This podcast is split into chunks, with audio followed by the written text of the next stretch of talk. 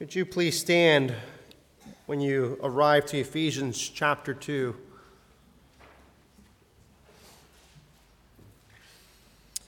We're going to be in Ephesians chapter 2, verses 1 to 3. Please stand for reading of God's word. "And you were dead in the trespasses and sins, in which you once walked, following the course of this world, following the prince of the power of the air, the spirit that is now at work in the sons of disobedience, among whom we all once lived in the passions of our flesh, carrying out the desires of the body and the mind, and were by nature children of wrath like the rest of mankind." You can please be seated.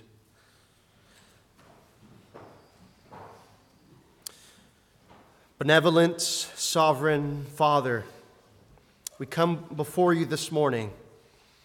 We ask, God, that you would help us to see the true condition of humanity today, not with our own eyes, but with the eyes of faith, the eyes of understanding, of revelation, and the knowledge of you.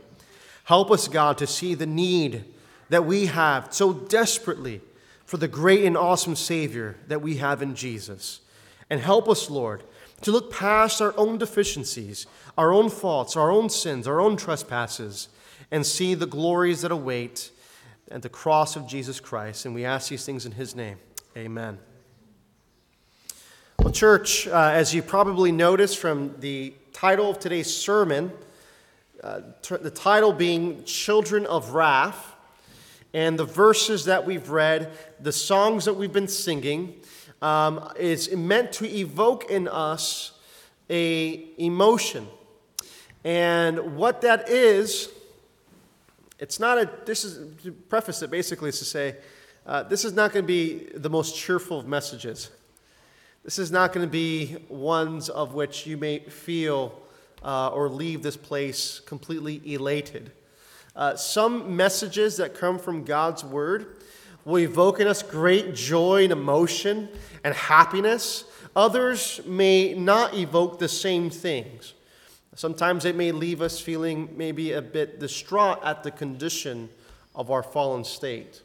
But I want you to know today that one of the things that we are to preach is the gospel. That is what we are to preach, the gospel of Jesus Christ. And the word gospel means good news. But before you can receive the good news, you have to know what the bad news is, because when you understand the bad news, the good news becomes all the more good and sweeter.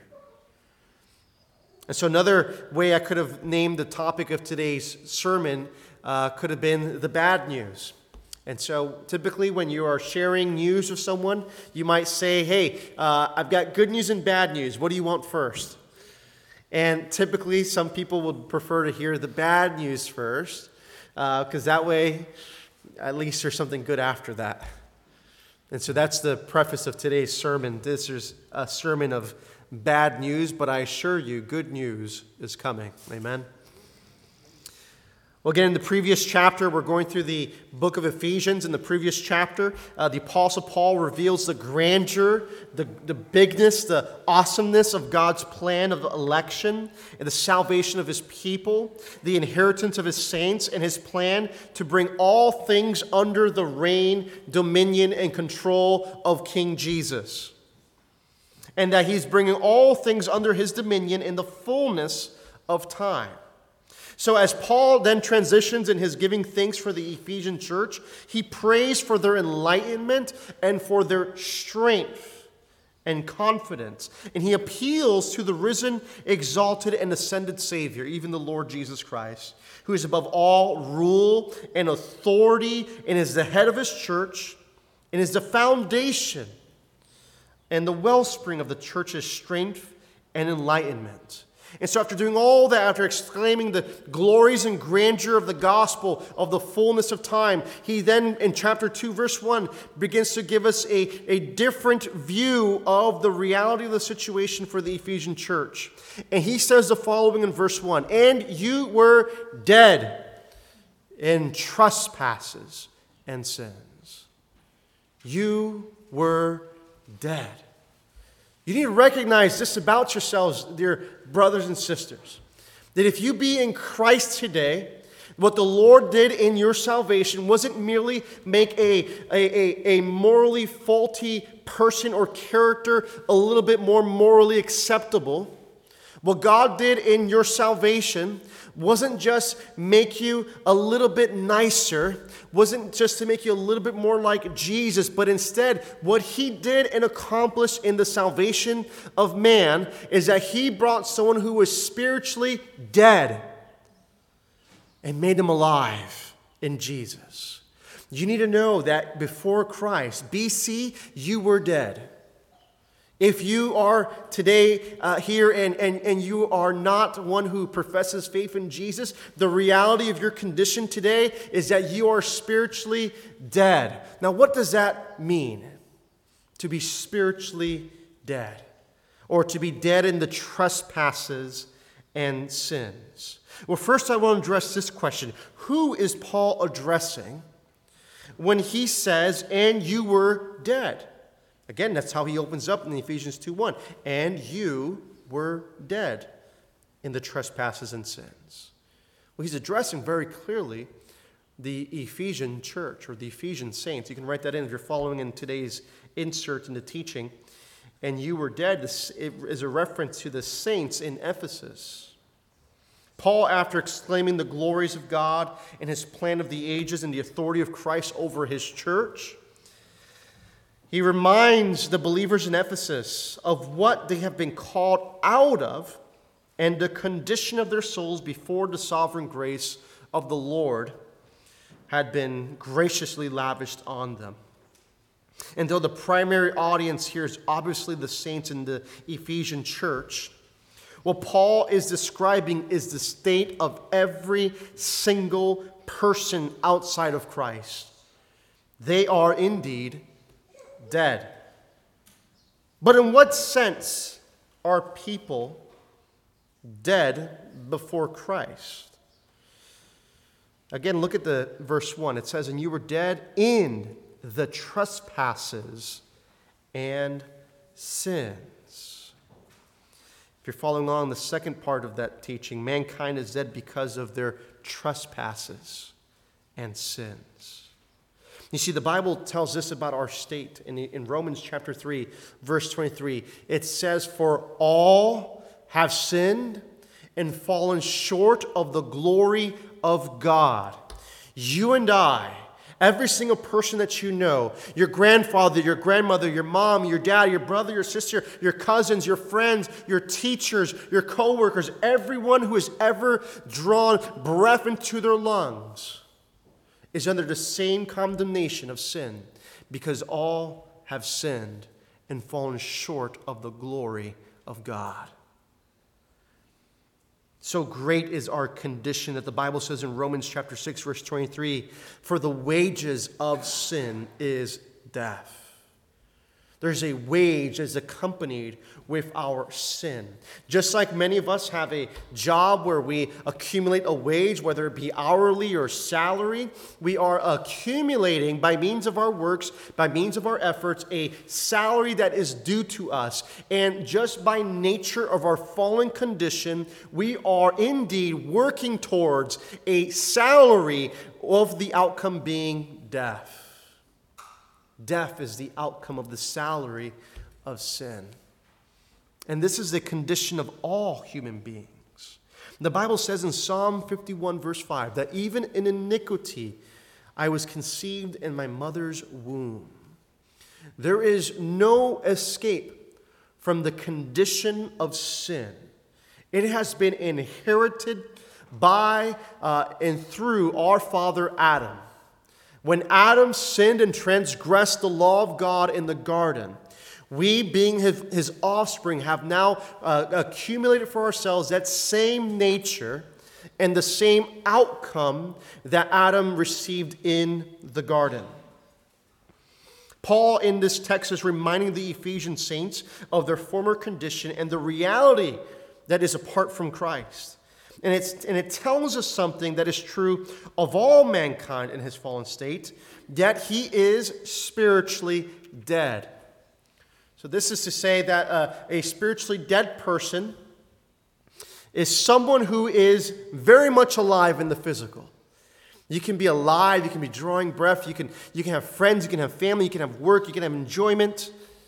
But in our spiritual self, we are stillborn, dead, apart from God, apart from Christ.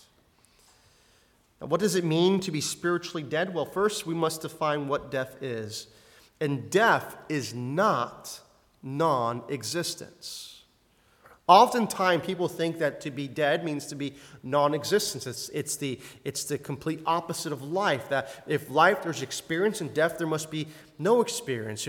If in life there's feeling, then in death there must be no feeling. And that's not what the Bible describes about the condition of death. Instead, we know that the Bible teaches that death is not merely non-existence of some sort, but it is a change in condition, or more accurately put, death is indeed being separated from physical life. So again, rather, physical death is the state of separation from physical life. It's a separation. Not non-existence, separation. And so likewise then, the spiritual death is not a state of non-existence when it comes to the condition of man as if they were without a soul or spirit. Rather, their spirit is separated from God and the life that he brings eternally in Christ. And what resulted in that spiritual separation from God? Well, as we see in the Garden of Eden, when God commanded the original couple, our father Adam and our mother Eve, and he commanded them that of this tree you mustn't eat, but of all other things you can partake freely and enjoy and inhabit and have dominion over the earth. And instead they chose in that garden to separate themselves from the law of God, from the command of God. And in that separation, God says, if you eat of this tree, you will surely die. And when they took and they partook of that tree, the knowledge of good and evil, and their eyes were open, and they were able to see wickedness for the first time, what it looked like to be rebellious against the Creator, at that moment, they were separated from God, completely separated from the life that God gives. And then mortality crept into the creation. And through mortality came, of course, death, physical separation. But God literally removed himself and removed Adam and Eve from the garden. And God became separate from man, which is where we get the word holy. Holy means to be separate, to be other, to be of a different degree.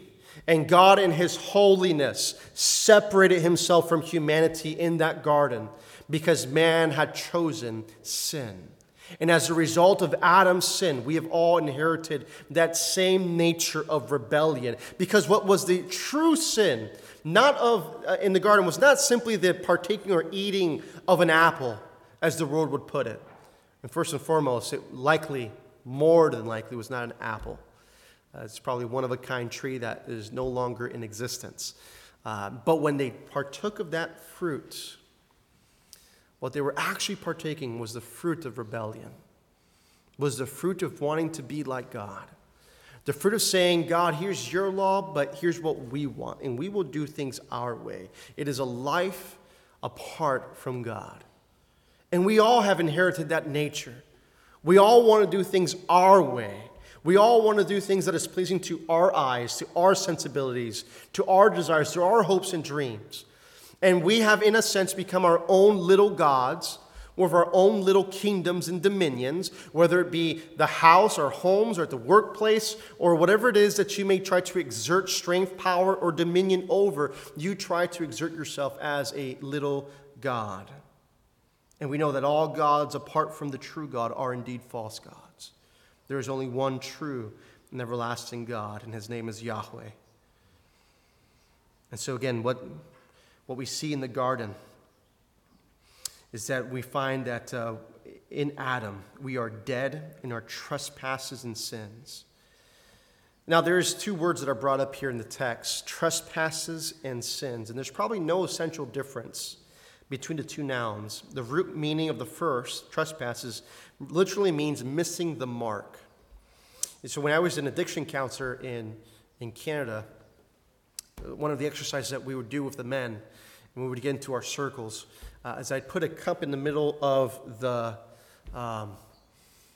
floor, and I'd give them each a pen. And so I want you to throw that pen inside that cup. And it's a fun little exercise. Everyone's having fun trying to get it in. And no one can get it in. It's really hard. And even if you get it in with the force of the pen, it'll just tip over the cup. And no one is ever able to really hit the mark. And as we're all having fun, and then I explained to him, I said, you know, I want you to know that this is you. This is you and your addiction. This is you in your hurt habits and hangups. You are missing the mark. And as hard as you may try and try and try to get that mark, you will always miss it because you do not have that which is required in order to get the mark. And friends, that's true of us in our fallen nature. We will miss the mark. We will trespass. It is in our nature.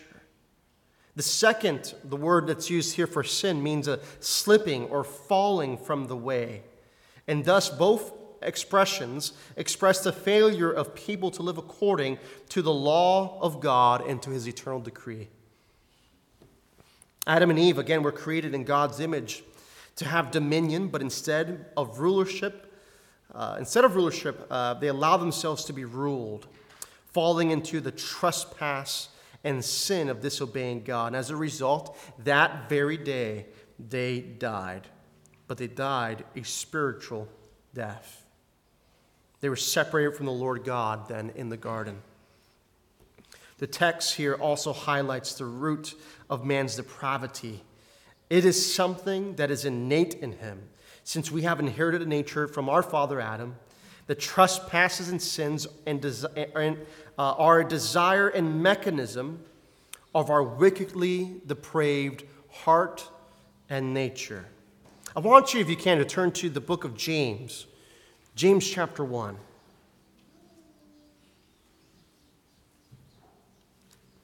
James, the first chapter. Notice where sin originates and comes from. Starting in verse 13. James 1:13 says, let no one say when he is tempted, I am being tempted by God, for God cannot be tempted with evil, and he himself tempts no one. But each person is tempted when he is lured and enticed by his own desire. But each person is tempted when he is lured and enticed by his own desire. Then desire, when it has conceived, gives birth to sin. And sin, when it is fully grown, brings forth death. It is a desire. It is out of your heart that originates all types of malice, wickedness, fornication, adultery, lying, thieving, blaspheming. It all originates in the heart of man. The heart is the source of your volition to sin. You know, there's another saying, within Christianity, a lot of folks like to blame the devil for everything. Right? Well, the devil made me do it, or the devil made me sin. Can I tell you that you can do bad all by yourself? You don't need the devil to make you to sin. You choose sin. Not only do you choose it, it is in your nature to choose it. You want it. You like it. It feels good. It is in our nature to desire this sinful life and course. You don't need to blame the devil for your woes and troubles. Look no further than one's own desire, one's own heart. You see, the heart of the matter is the matter of the heart. And it's the heart that needs to be addressed when we're talking about the nature of man and we're talking about a need for a Savior in the person and work of Jesus Christ. as a result of our desire and our desire to sin, our desire for wickedness, because we were dead in our trespasses and sins, verse 2 of Ephesians 2 in our main text says, in which you once walked. Talking to the church in Ephesus, he's saying, you Christians, you who are redeemed, those who received an awesome report in chapter 1 of Ephesians, those same people, he says, you once walked this way.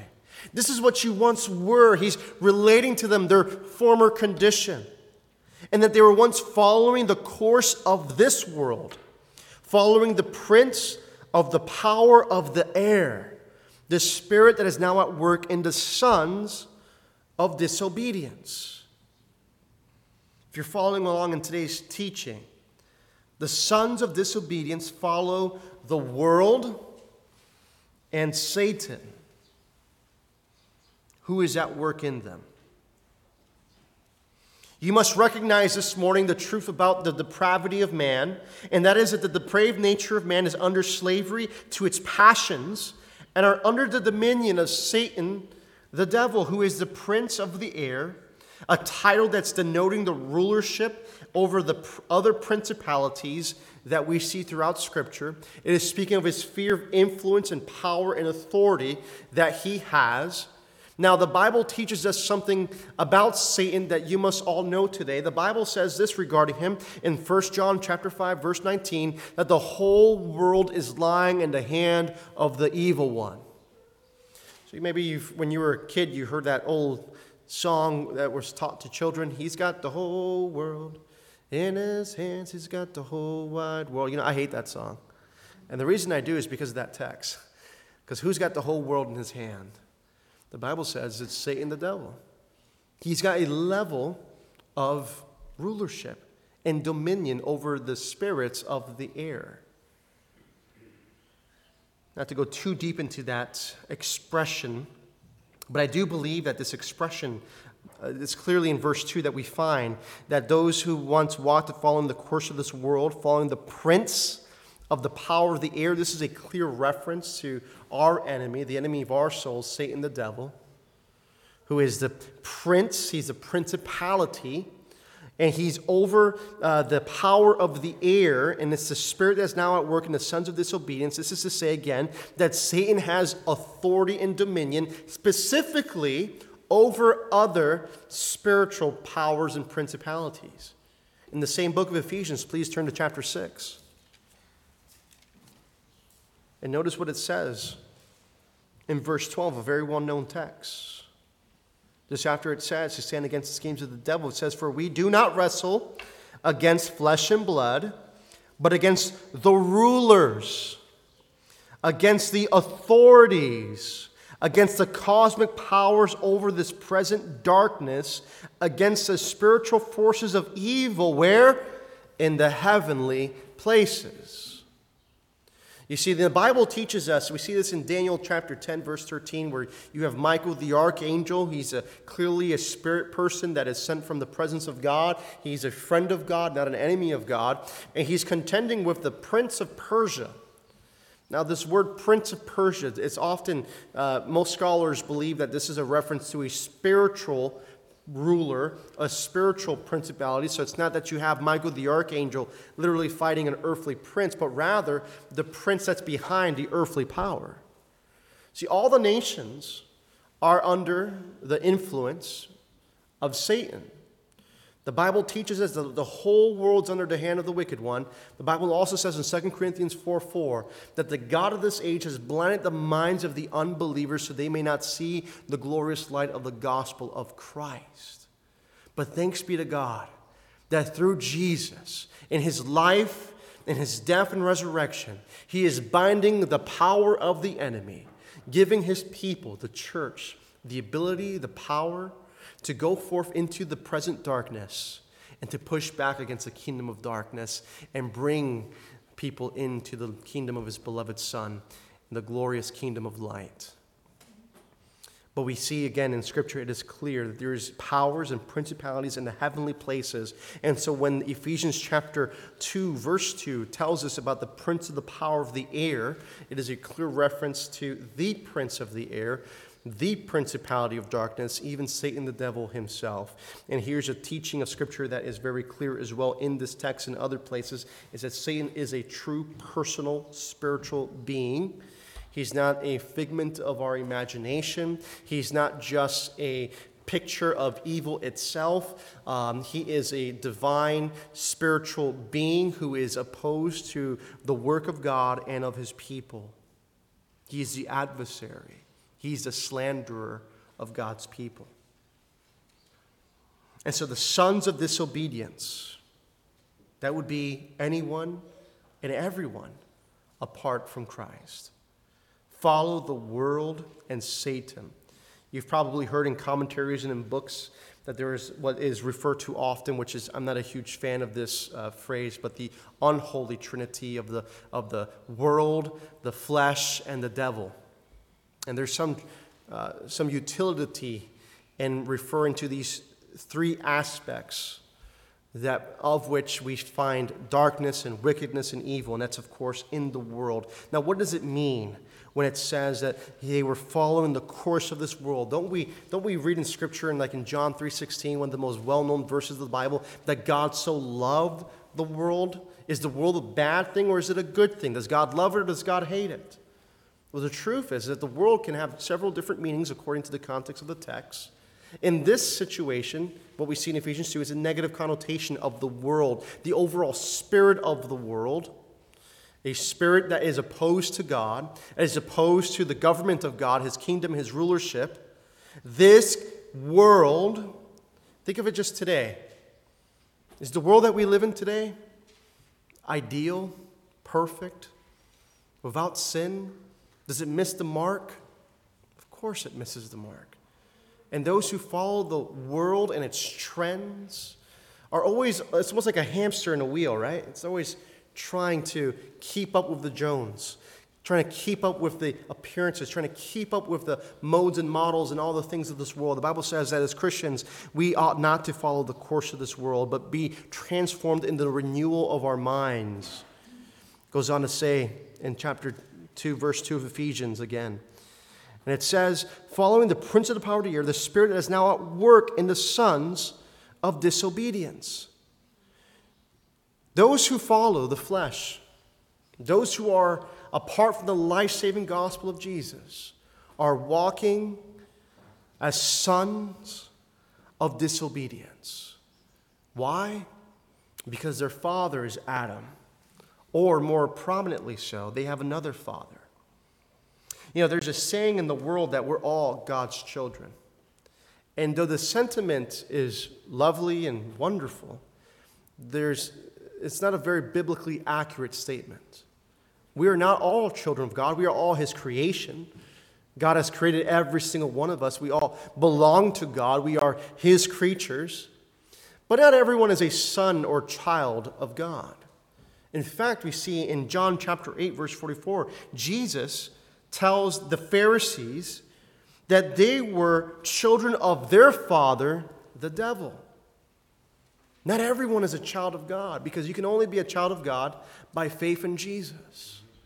By being born again, God gives you a new nature, and he adopts you, as we see in Ephesians chapter 1. He adopts his people. He elects them. He gives them an inheritance that was not always theirs, but is now theirs in Christ.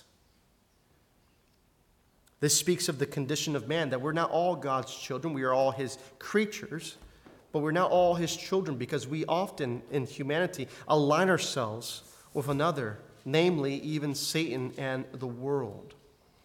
Again, there are sons of God by faith in Jesus Christ, and there are some who are sons of disobedience, who are sons of wrath and of the devil. In our natural state, we are carnal and children, not only with the predisposition to a disobedience, but a nature conditioned to such disobedience. Most people, however, fail to see the depth of their own depravity. It's like someone who's become accustomed to their own stench, that they find nothing wrong with it. You know, one of my first jobs when I was 18, I worked at Walmart as a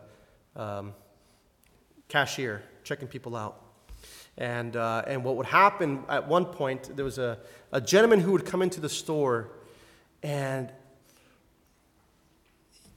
huge beard, huge coat, unruly hair, and you didn't have to tell me he was in the store. You can smell him. He didn't smell very good. And and what made matters worse is that he was the son of one of my coworkers. And he just did not have a good smell. He had lots and lots and lots of cats and all that stench. And he walked around and there was nothing wrong. He could not see past. He could not see past his own stench. It was pretty disgusting, to be honest. And anytime he'd come in, he'd always come to my register. And I don't want to be rude. I don't want to say, dude, you stink. So I just hold my breath and just breathe through my mouth, but then you taste it, and it's just terrible. Just terrible. But that says something of the condition of man spiritually. We are all, apart from Christ, literally the walking dead. We have a stench of death that follows us everywhere. And I thought to myself, man, how could I just tell this guy, in a really nice way, that he stinks? I was thinking maybe I should just secretly ring up shampoo or soap when he's in my line or something. I had no idea what to do. But then there was another coworker who wasn't quite as polite as me, who didn't worry about what this guy was going to think. And one day, my coworker just says, "You stink. Go shower." And the guy he couldn't believe someone had the audacity to say that to him. He didn't really respond, but you can tell in his facial expressions that he couldn't believe that someone actually told him the truth.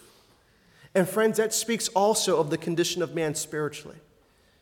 We ought not to be afraid of preaching and declaring the truth about man's own stench, the stench of sin and death. We all have gone our own way, the Bible says. There is no one righteous, no, not even one. No one who seeks after God, no one who can find God on their own volition or will. But instead, we have to be of men of sincerity as we're going through the book of 2 Corinthians in our Bible studies throughout the week. We have to be men of sincerity, preaching and teaching the truth about man's condition. There's no nice way of putting it. That we are spiritually depraved, wicked, reprobate human beings, sons and daughters of Adam. There's no nice way of putting it. That's the bad news. The bad news is that you are a sinner and you have no idea how bad and how wicked of a sinner you actually are. You are so accustomed to your own stench. You are so accustomed to your own sin, to your own depravity, to your own way of thinking and doing things that you think it's normal. That you think it's okay, the way that I live my life, the way that I do things, the way that how I'm my own God. We see no problem with it. Humanity sees no problem in it. But one of the reasons why Paul is bringing out this incredible truth out of Scripture to the Ephesian church after commending them for their faith is to remind them of who they were and where they were when Jesus found them. Jesus didn't find you all nice and neat sitting in the pew. Instead, he found you in the midst of the depravity of your own heart. When you were in the mud, in the manure, that's where Jesus found you. Not when you were all cleaned and well presented, coming to church, being of good reputation, but instead he found you when you were at your most wicked and most vile. And that is why the good news is so good. It's because he found you in the midst of your depravity. To close up this teaching, we see in verse 3, among whom we all once lived in the passions of our flesh. If my word to you this morning is heavy, if it feels judgmental, that's not my aim this morning, because I want you to know that we're all in the same boat.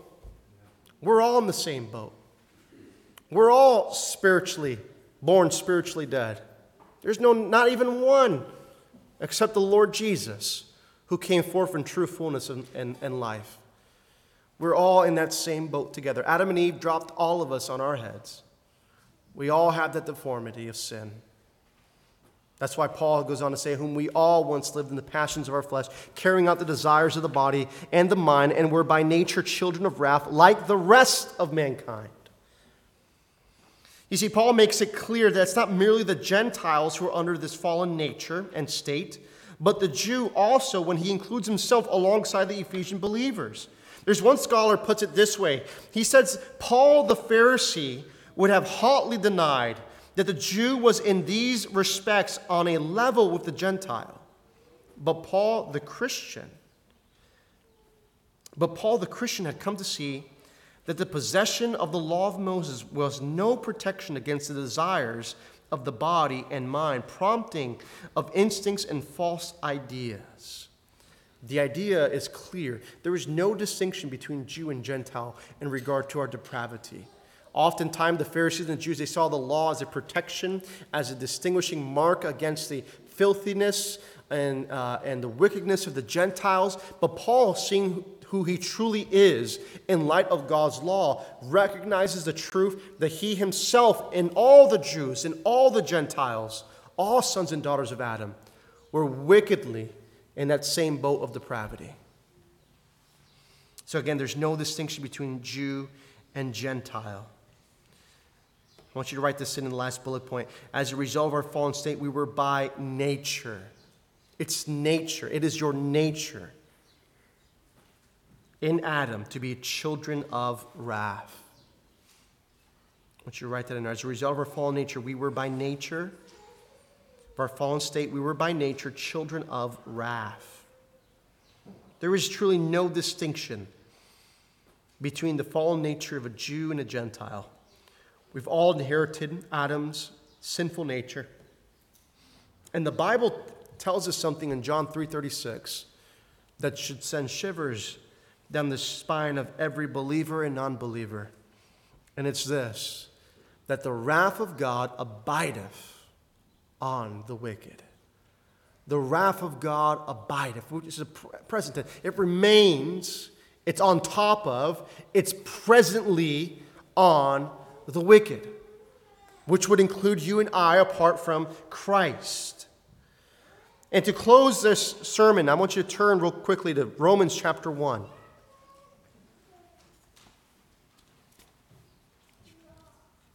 To see more clearly the truth of our state and the hope that is to be revealed in Jesus Christ. Starting in verse 20 of Romans chapter 1, it says, for his, God's invisible attributes, namely his eternal power and divine nature, have been clearly perceived ever since the creation of the world in the things that have been made. So they are without excuse. Can I tell you that every atheist who denies the providence and creation and existence of the one true and everlasting God is not truly one who has been convinced that there is no God, but is one who has fooled himself into thinking that there is no God. For the Bible says in Psalm 14, verse 1, that is the fool who says in his heart, there is no God. For his invisible attributes are clearly seen by creation, so that no one is without excuse. Verse 21 tells us the true state of these individuals, for although they knew God, they did not honor him as God or give thanks to him, but they became futile in their thinking, and their foolish hearts were darkened. This is the state of man apart from the life-saving gospel of Jesus. It's a state of foolishness, depravity. Verse 22 telling us, claiming to be wise, they became fools and exchanged the glory of the immortal God for images resembling mortal man and birds and animals and creeping things. As we saw from Pastor Conley this morning in our catechism, the idolatry and the easiness of life to fall into the trap of idolatry, which is to create other things after our own likeness and image and worship that as God. And that is the heart of every human being. The heart of humans is a factory of idols. constantly churning and turning out things for their own self-worship and depravity.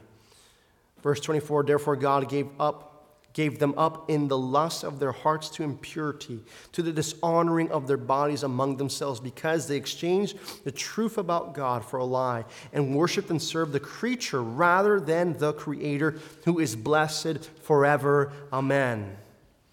Church, the reality of our state apart from Christ, and the thing that should make us extremely weary and even tremble, is when God gives a people up to the desires of their hearts. And we see that in the culture today. We see that in our nation today, a nation that has totally said to God, God, we're going to do it our way. It's the American way or the highway. And we all, in this country, are seeing the outcome of a nation that is being turned over to the lust of their hearts, to impurity, to the dishonoring of their bodies among themselves. Because, what is the root? Because they exchange the truth about God for a lie. They exchange the immortal God for mortal things. And God, therefore, has given them over to their desires. To close this text in verse 28, and since they did not see fit to acknowledge God, God gave them up to a debased mind to do what ought not to be done. They were filled with all manner of unrighteousness, evil, covetousness, malice. They're full of envy, murder, strife, deceit, maliciousness. They are gossips, slanderers, haters of God, insolent, haughty, boastful, inventors of evil, disobedient to parents, foolish, faithless, heartless, ruthless. Though they know God's righteous decree that those who practice such things deserve to die, they not only do them, but they give approval to those who practice them. It's an incredibly sobering truth of the condition of man. Know this about yourselves, dear brothers and sisters. If you be in Christ today, recognize and worship him for what he has saved you from and called you into, from depth and depravity to a life heading towards hell, to now a life with a glorious hope and inheritance, being now called not children of wrath or sons of disobedience, but through faith in Jesus Christ, you can be called a son or daughter of the Most High God. May you make it your aim this morning, if you be in Christ, to praise him for all that he has done in saving you from your sins, but also do all that you can to live righteously and walk in holiness, knowing that God has not called us into that life of depravity, but he's called us out of it.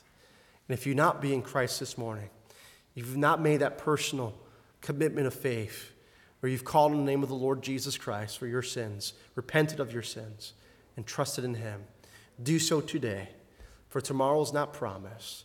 And while it is still called today, do not harden your hearts as the children of Israel did in the days of rebellion, but instead heed the words of this message and heed the prompting of the Holy Spirit, who is reaching to you by means of his preached word.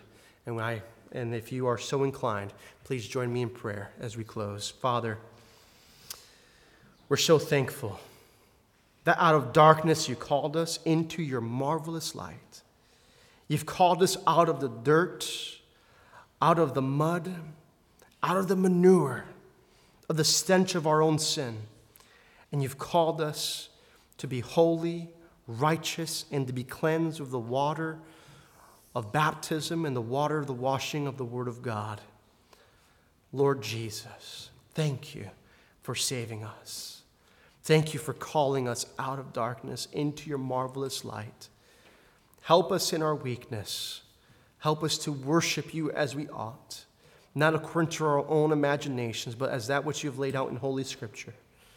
Lord God, we give you all the praise and all the glory, and we ask this in Jesus' name. Amen.